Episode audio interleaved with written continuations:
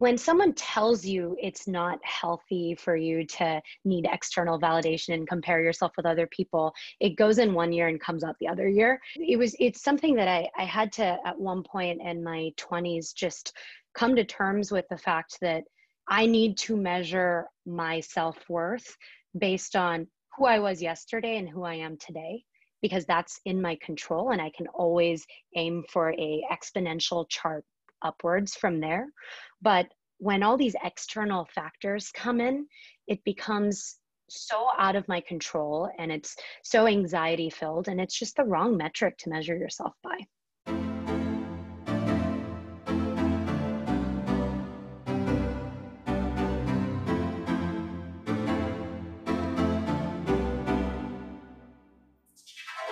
Hey everyone, this is Jay. And this is Angie and welcome to another episode of Cross the Lines, a place where we have candid and vulnerable conversations with Pan Asian American leaders about identity, work, and the confluence of the two. Join us on a journey to amplify their voices, humanize their achievements, and share their wisdom. Whether you're looking for advice or just want to hear leaders who've been there and done that share their personal and professional stories, you've come to the right place. Today, we're excited to speak with Priya Prasad, the youngest and only female partner at Mayfield Fund, one of the oldest and most respected venture capital firms in the Valley. Previously, Priya was a founding member of Microsoft's investment arm, M12, where she launched the firm's female founder competition as part of her work to make access to capital easier for underserved female entrepreneurs. In this episode, we speak with Priya about how Pilates was a wake up call that helped her overcome a need for external validation why we should aim to be respected instead of being liked, and how to find your voice in the workplace as a young woman of color. Hey everyone, welcome to another episode of Cross the Lines. Today we have Priya Saiprasad with us. One way that we're looking to start our podcast and make this a recurring tradition that we ask our guest is what was your favorite dish growing up? So I wanted to ask that for you. What was your favorite dish growing up for you? Yeah, no, it's a great question because my my parents aren't well known for their cooking abilities, nor am I and that sort of stayed with us over time. But the one dish that we can always sort of remember is this is going to sound ridiculous, but it's KFC's bucket of fried chicken. We did takeout so often. And when we moved to the US, we discovered KFC for sort of the first time. And it was like sort of this moment over a bucket of fried chicken, bringing the family together. And it encapsulated the fact that we're this Indian family that's eating fried chicken, American takeout, and like loving every moment of it. I love that. How many pieces were in there? Was it like the 20 piece, the 40 piece? we would we would get a 40 piece because we were a family of four. Then we we always had pets, so we would we would include them in on the fun too. I love that. That leads us nicely to this unique upbringing that you had. You know, a KFC I think is a very archetypically American food, but you grew up in 12 different countries before you were 12 you know I am sure there was some food from each of those cultures and also some learnings and takeaways on how that shaped your identity and how do you view yourself. Love to hear about that yeah, it's somewhat unique because I feel like as an adult, when you hear about people traveling to 12 different countries and in such a short time frame, it's super glamorous and exciting. And and I would think the same thing. But as a as a child, during your sort of most pivotal growing ages, like right before I turned into a teenager, I had already been to sort of 12 different countries. And and you know, every time you move to a different country, sometimes we were only there in, in a particular country for about a month or two. And so every time we would move to a new place, you're sort of starting from scratch and you're sort of reinventing yourself. And, you know, you may have met your best friend, but you have to move and make another best friend. And so it was, it was actually somewhat challenging as a kid and then to adapt to an entirely different culture and different languages and things like that. But on, on the pros side, you know, it definitely made me I'd say much more resilient. And also, it, it's very easy for me to make new friends and talk to different people and sort of relate with any different type of person from any different type of background. So I love joking with people that I naturally don't have a lot of these biases that that we hear about a lot nowadays where to me it doesn't really matter where you're from but on the flip side of it you know it always has its pros and cons but i'd say on the con side i've always had to sort of reshape myself to fit into different cultures, different people. And so I always almost turn into a chameleon for a lot throughout my my teenage years. And only when I went to college and then after college did I realize that it's kind of exhausting having to like reinvent myself for different groups of people to give them what they want. And who am i really? And take this sort of existential step back and who do i want to be? Who am i? What am i comfortable with? And if certain groups of people don't like that you know it is what it is and sort of be comfortable with that. That's definitely been like a struggle for a few years. That's a really interesting point. I resonate with that a lot of having a strength of being able to fit in with a lot of different groups of people, but then somewhat being confused of then who I am and what my core beliefs are and values are, thinking through more of who Priya is instead of who Priya is amongst all these different types of groups and communities. How, how did you go through that process? Like what what steps did you take to actually start thinking about that? And and where did it lead you? I'd say uh, speaking from a cultural standpoint, you know, I am Indian, I identify as that, my family is, and I'm super proud of it. But there have been moments where, you know, I grew up, I guess, during my teenage years in the US in a predominantly Caucasian community. And so, so there were years where I, I feel like to some groups of people, I was not Indian enough. And to other groups of people, I was um, a little bit too Indian. And it was one of those things where I feel like nowadays we live in a world where people are genuinely much more open to sort of different cultural backgrounds and they want to learn. And the, the stigma of being the other is so much less today. And I, I feel so great about where our world honestly is heading towards. But it wasn't necessarily like that when I was a teenager. And coming into college, I went to Berkeley. I love it so much because it's a true melting pot. When I came to Berkeley, it wasn't just me plus a bunch of Caucasian folks. It was you you've got every single type of um, person over there from a background perspective and ethnicity perspective, you know, however you want to slice and dice it. And so I think over there, that's where I started realizing there's so many different types of people. And it's not like, oh, this is an Indian person, this is a Latina person, this is this is a Caucasian person. Within that, you have so many different sort of identities and who you are and i can identify with people of different races so much more than sometimes even my own race and so that fluidity just became so much more apparent in college for me. And i actually ended up dating and then marrying someone who's actually a taiwanese american which is which is also very unique. And so it just ended up being where race became something that i was proud of but it didn't fully sort of you know own everything about what i thought about myself this conversation is reminding me of this concept or this phrase more so of the courage to be disliked. I remember yes. there's a book that's named this, and I, it's been on my reading list for a while, but something about that is so poignant. The idea of shaping truly who you are, agnostic of how you want to fit into the general fabric of the environment you're in. And I think especially as someone who's not in the majority group, it's it's incredibly hard. Yeah, it truly is. And I think at, at some level, everyone loves being liked, but there's sort of different degrees of how much you want to be liked. And that's sort of shaped by how you were brought up and, and, you know, mm. your family values, things like that. And I definitely, I'd say, for a large chunk of my existence have always barred towards caring too much what sort of people tend to think about me and if if someone doesn't like me especially professionally if someone doesn't like me it was something that i just like could not get over.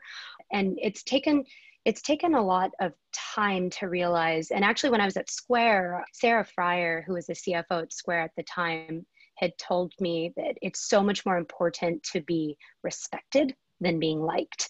And this was this was one of those dichotomies that that you know it's easier said than done of course. But once you let go of sort of the bar of does someone like me or not? And then you go into am i conducting myself in a way that makes me proud? And am i working extremely hard? And do i have my entrepreneur's best interests in mind my fellow vcs and fellow partners interests in mind? And once you know the answer to that is yes you sort of more skew towards the the I'm comfortable being respected, and whether you like me or not, that's sort of on you. You mentioned a bit about upbringing here, and I'm, I'm really curious how that might have tied into this deeply imbued desire to be liked, you know, because I felt that a lot too growing up. And it's something that I'm actively trying to unlearn. I'm trying to thread a needle here and let me know if this makes sense of the way that a lot of folks of Asian heritage are brought up is to almost seek being liked and being validated by family. I'm kind of seeing how that might bleed into other parts of our lives as well. You know, what do you think about uh-huh. that? Oh, absolutely. I think it's had probably the most impact. You know, I was raised by sort of mom and dad who um, who are somewhat polar opposites, and I and I always attribute where I am today to the fact that they are polar opposites and weren't both the same. But um, my dad tends to be extremely strict, and he was someone who, you know, he very very sparingly gave you a word of affirmation, and when you do receive it it's literally the best feeling in the world because he so sparingly gave it. And my mom all the time, you know, she was the nicest, she is the nicest person, but it was almost seeking that sort of approval and validation and and wanting to be honestly actually in an ironic way wanting to be respected by my dad in a way made mm-hmm. me want to be liked by others it was it was kind of an interesting realization and and on, on the flip side of it, you know, it's been sort of one of my biggest drivers and North Star in, in life has been to aim extremely high and be super driven. And all of that actually came from that upbringing as well. But, you know, it's not all sort of positive because there's sort of like the type of dad who, you know, makes you sort of challenge yourself to the fullest and achieve the most and holds a very high bar for you and asks you what grade you got and what percentage you got and holds you accountable to the previous versions of yourself right?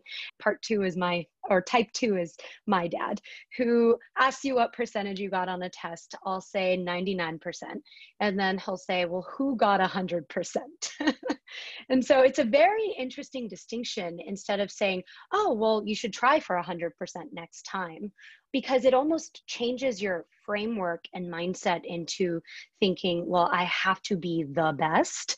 And you get a little bit of your validation from being comparative, which is actually terrible in a lot of ways of measuring sort of self worth and contentment. And the reality is, and you're never going to be the best at anything you do. There's always going to be someone who's better in whatever measure of success that you have for yourself. And so growing up with that mindset was great from a achievement oriented perspective because I kept holding myself to the craziest bars and kept trying to beat it. But it was it was not necessarily the healthiest from sort of a mental health and sanity and and being sort of content with yourself perspective you know it was it's something that i i had to at one point in my 20s just come to terms with the fact that you know i need to measure my self-worth based on who i was yesterday and who i am today because that's in my control and i can always aim for a exponential chart upwards from there. But when all these external factors come in it becomes so out of my control and it's so anxiety filled and it's just the wrong metric to measure yourself by. Thank you so much for sharing that. Again, like a lot of things that you're saying, Priya, I, I resonate with this a lot. I, I remember I remember always going through high school and, and, college looking for that validation from my parents, specifically my father as well. And I just wanted him to say, I'm proud of you. Yes. And, and, and it wasn't something that necessarily came ever if often. And the, the first time your indian or asian father does say that you'll remember it very vividly. Um, was after i got this most recent uh, linkedin job. And and i remember coming back home and he was just so happy. And and he's like he's like i'm proud of you. I was like whoa. And and i and i thought that that would you know alleviate any of the stressors or anxieties that i've had about achievement and trying to succeed what it actually did was leave me somewhat confused then on what my metrics of success actually were and what my goals actually would be.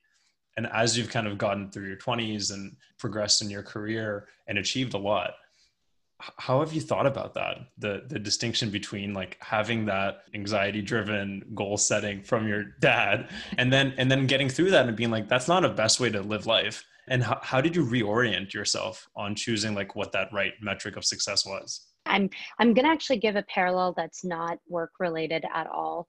When someone tells you it's not healthy for you to need external validation and compare yourself with other people, it goes in one year and comes out the other year. You have to sort of experience it and realize it for yourself in one of these aha moments before you can actually change that framework. And so for me, it was actually I do Pilates. And so I, I had gone to Pilates classes and all the time, like my framework mindset was always to be like, oh, I must be good because I'm better than these other students in class. And which is honestly a terrible thing to share. but um, but after a while, I started taking private Pilates classes.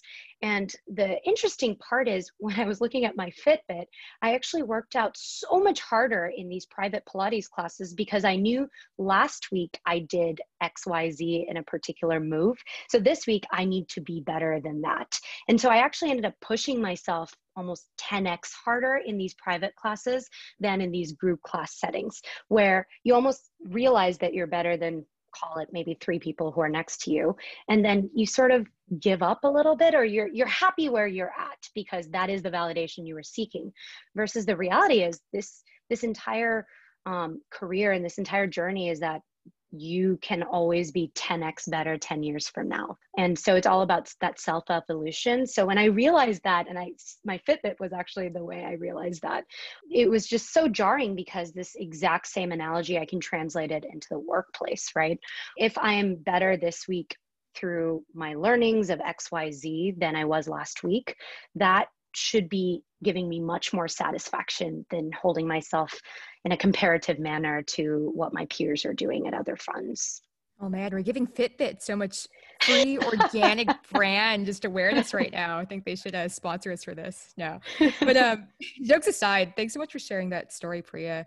I think it hits home this concept for me of when you measure achievement by the bar that is held by someone else, you can hit that bar because it's high, but you're also on the flip side of things always parameterized by what that expectation is. What what could you be if you broke out of that you know if you if you made your own rules and set your own bar? So i think that's right. such a powerful takeaway from what you're sharing. And to take this all home a bit you mentioned at the very beginning your journey to discover who so who am i? Agnostic of who others expect me to be and this is kind of off script, but could you share with us what that looks like now? Who is Priya? And moreover, who does Priya want to be going forward? Oh gosh, I truly think that this is a therapy session. but I, would say Priya is is first and foremost a really, really thoughtful family member. And family is like first and foremost the most important thing for me. So that's that's always first and foremost. You know, I want to be known as someone who's incredibly reliable, someone who's who they can go to for sort of all of their needs, and someone who's just always there for every single member of that household. And so that's first and foremost on the family side. And then two, it's sort of my workplace, which is there's sort of three different constituents I care mostly about the entrepreneurs that I partner with and invest in. It's my my fellow partners at Mayfield. And then it's it's the entire sort of industry of operators and it's such a small sort of startup ecosystem. I want to make sure that I'm respected by sort of all those parties. And the reality is I can never invest in every company. You know, I'm going to have to reject a lot of entrepreneurs as entrepreneurs will reject me for capital as well. But I'm, I'm not going to always be delivering good news to be able to please people. But I want to be always doing right by all those parties. And I want to hold myself to an incredibly high bar of integrity and someone that they can also depend on at any moment of day and then the last one is i have a close knit group of friends and i and i always want to be there for them. I guess always being there and being able to be relied upon is sort of a theme here. I also tend to to be an incredibly extroverted person so so that's why i need all these groups of people. Covid's been hard in this pandemic. It, it was a really nice transition from the personal priya that we've been speaking about for the last little bit onto who Priya is professionally. obviously those two things interact with each other as you were saying i'm curious for the audience for you to share a little bit more about what that career journey has been like and, and leading to today being one of the youngest female partners at one of the oldest venture capital firms in the valley and i'd be really curious to see how the intersection of this indian background being a woman of color and now being one of the youngest partners at this vc firm has kind of intermingled and intersected throughout your career would love to hear a little bit about that. I'd say it's a very interesting question because you're right. It's not just being a woman, it's not just being an Indian American, and it's not just being um, the youngest in, in my partnership, but it's sort of the intermingling of all. And it's it's so interesting because framing to me is sort of everything. If I wanted to frame this in a negative way, which is that I if you sit down across the partnership, I am so different from every other person. And so there's got to be some form of imposter syndrome in there. Like, do I truly deserve to be at this table? And I think that's why representation is just so important for so many reasons out there. But one of them is only when you see different versions of yourself do you get comfortable that you're not an imposter sitting in that table, right?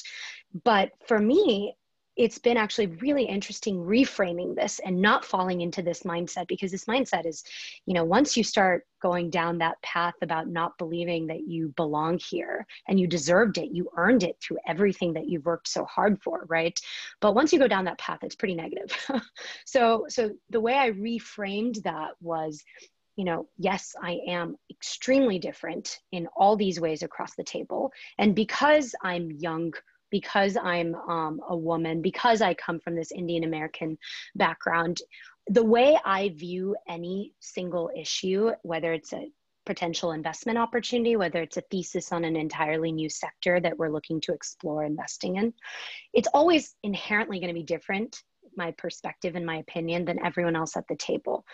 And that's the biggest value add that you can add um, in sort of any room. You want to have a educated and refined and different perspective than other folks so that you ideally can catch loopholes that others can't or you can see things that others can't and push the collective thinking of a partnership forward right and so i actually viewed it as a blessing in disguise where I, I have this benefit of being able to see everything so fundamentally different from others. And that is part of my true value add that I bring to the table. And so that reframing has been sort of fantastic because in most meetings i'm usually the youngest person. Now now not so much. I used to be. Now there's so many younger people. But um but usually I'm the youngest person. And I actually, more than even sometimes the part that I'm a woman or the part that I'm an ethnic minority or any of that, it's actually been the young, the ageism that I had noticed, especially throughout my 20s, where I would purposely try to dress older and I would purposely try to do things to make me look different and act much more refined and older. I, I, I got this list um, where I was part of Forbes 30 under 30. And so I had sort of alluded to everyone that I was much older than I was in my demeanor. And so when the list came out, I think people were texting me saying, What? You're under 30? So that was actually the moment where I remember, oh my God, I need to. I need to be comfortable with this aspect of my identity. I hadn't really thought of age as as a part of my identity before, but it, it sort of is. So I was forced to brutally embrace it. And, and since then, that reframing has truly helped. I love this idea of reframing the narrative. You know, you're reframing something that is at first glance a disadvantage for you into something that is almost your superpower. And I just love this flipping of narrative. Hearing you talk about this, you sound so confident in the value that you bring and you're so sure of that. And that's really refreshing. But I'm curious on the flip side of that, having a different perspective, the word in VC land is being contrarian, you know, having a having a diverging opinion on things. That goes against the undercurrent we're talking about earlier about being liked. So I, am curious how you kind of reconcile those two things in your head. Had you thought through really thoroughly and overcome this desire to be liked above respected and all else that we're talking about earlier before you were able to have strong confidence in your value add, or was that kind of a work in progress for you? Yeah, yeah, this is very interesting because I'll introduce a complexity. I'll introduce a third undercurrent where I I was sort of raised in our Indian household to first and foremost one of the greatest values instilled upon me aside from like drive ambition was respect your elders like it's so important for you not question elders listen to whatever they say and you know be an incredibly polite human being. And so that's actually something that I've struggled quite a bit with because inherently when you're a contrarian person you're sharing a perspective that one it's it's not a perspective that's going to make you the most liked person in the room. And then two you're usually saying it to people who are much older than you, who are much more experienced than you, who've just been in the workforce for a lot longer than you have, who've had pattern recognition, who've seen things go south in a very very bad way and you're maybe proposing that this time it wouldn't right? And so amidst all of that developing sort of the confidence and the the sort of not really caring what other people think and putting your best foot forward to sharing your truth of what you're seeing over here. It's an incredibly hard thing to do and something that I've I've had to get better at over time because you want to be able to have these tough conversations and you want to be able to assert your opinion when you think you have something of value to say. And so I'd say that that has always been something I've struggled with. But what I realized is radical candor is so important because otherwise you just can't do business if you don't speak what you're thinking. But there's a way of delivering the message that will always be uniquely me. It will be incredibly polite, it will be non offensive. So make it not personal that you're sort of attacking someone else when you're disagreeing with their point of view. But instead hey this is this is a deal. And i think that sort of depersonalization of it has truly helped me overcome the the wanting to be liked wanting to come across as being polite and not disrespectful to elders. And and also making sure that i have the confidence to voice something unique that i'm voicing. So it's definitely been a struggle but with that sort of again reframing of the the issue it's been easier for me to sort of open up and have our healthy arguments with people who are significantly older and more experienced and still be you know respected by them. I think the one key takeaway from all this is being respected is better than being liked. And regardless of age or ethnic background or all these different immutable aspects, everyone has something to contribute and something unique to add here.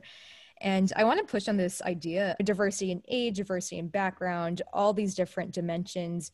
In VC, you know, there's been massive steps in the right direction recently, but there's still a long ways to go.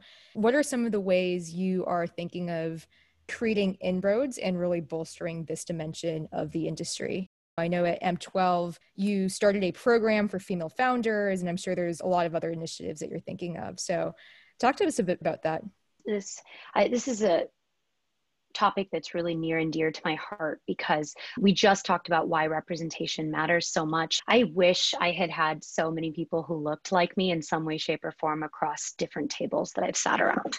So for me, you know, the way I look at it, I I have to look at it from a positive perspective versus a negative perspective because otherwise it just feels like such a daunting task. And so the positive perspective or the optimistic perspective is I, I don't think people are men, women, whatever you want to say. I don't think people, especially in the venture industry, are inherently biased. Like they don't explicitly say, I don't want to invest in entrepreneurs that look like XYZ or have XYZ backgrounds. I think it's just venture is an industry that's existed for um, decades now. And initially, it used to be predominantly men, older, sort of Caucasian men, right? And they ended up investing in a bunch of entrepreneurs that generated them great returns. And, you know, VC is all about generating returns, right?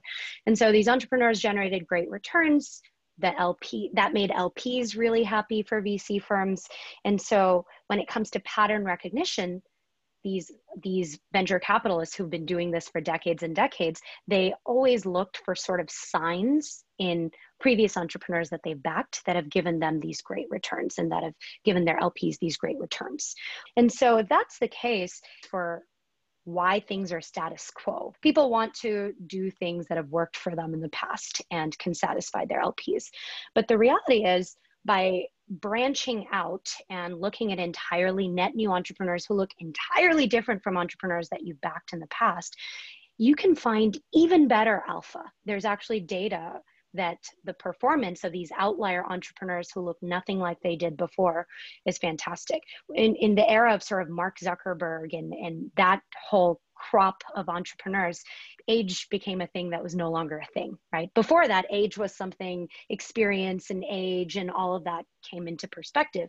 But that sort of shattered that bar. And so, what's the next sort of outlier category that you can target and explore? But what's the incentive for VCs to actually do that when they can just keep funding status quo and it'll generate great returns. I fundamentally be, believe that LPs need to hold VCs accountable for branching out in the type of entrepreneurs and the type of companies that they support, making sure that they're from fundamentally diverse backgrounds, whether that means race, whether that means gender, whether that means socioeconomic background. That's something that I feel like once the push comes from LPs, now you no longer have to generate 5x return funds or 10x return funds, but you have to generate 5x return funds, 10x return funds plus. So that's that's my long story on how I, I truly think that once LPs start holding GPs accountable in this industry. And of course, yes, I, I, did help launch our female founders competition, and this is something that's so important to me. And I'll continue doing initiatives like this. And I think it's super important for underrepresented folks like us to not even give back, but help foster the ecosystem along with us. Priya, I have so many other questions I want to talk to you about these things, but one way we like to end is by asking career advice. Would love love if you could take that lens in terms of the career advice that you would give to yourself, to Priya when she's graduating from college or starting her career, or anybody else that's kind of in this age group. I wish I had known this earlier. But the best advice it's not just companies that have board of directors, everyone has their own personal board of directors, right? And you get to consciously select who you want to add in your personal board of directors. And these are people who can mentor you and shape different aspects of your professional and personal identity. And so the the interesting takeaway here is not just create your own personal board of directors and, and board of mentors. But it's the fact that if you had only five or 10 people for that slot, who would they be? And a very conscious effort to make sure that no two of them look similar so that you've got different parts of your journey and your career sort of covered. As you continue growing, you can sort of replace folks in there and add new people when it needs a refresh. And so this is this is something that I've I've definitely learned over time because I always thought once you're my mentor, you're my mentor for life, which is true, but they don't have to be on your personal board of directors. I almost define your personal board of directors as as a group of 5 or 10 people that you could go to for any sort of needle moving decision in your life and they will all give you entirely different perspectives. No one will give you the right answer but they will all give you their perspectives which will inform you in making the best decision that you need to. So that's one thing that i wish i had known sooner. Thanks so much for tuning into cross the lines with your hosts angie and jay if you enjoyed today's conversation about the intersection of work and Asian American identity, please subscribe to the show wherever you get your podcasts and leave us a review to spread the word. We'd really appreciate it. And as always, you can head over to acrossthelinespodcast.com to learn more about the show, as well as check out all the links and resources in the show notes. That's all for this episode, folks. See you next time.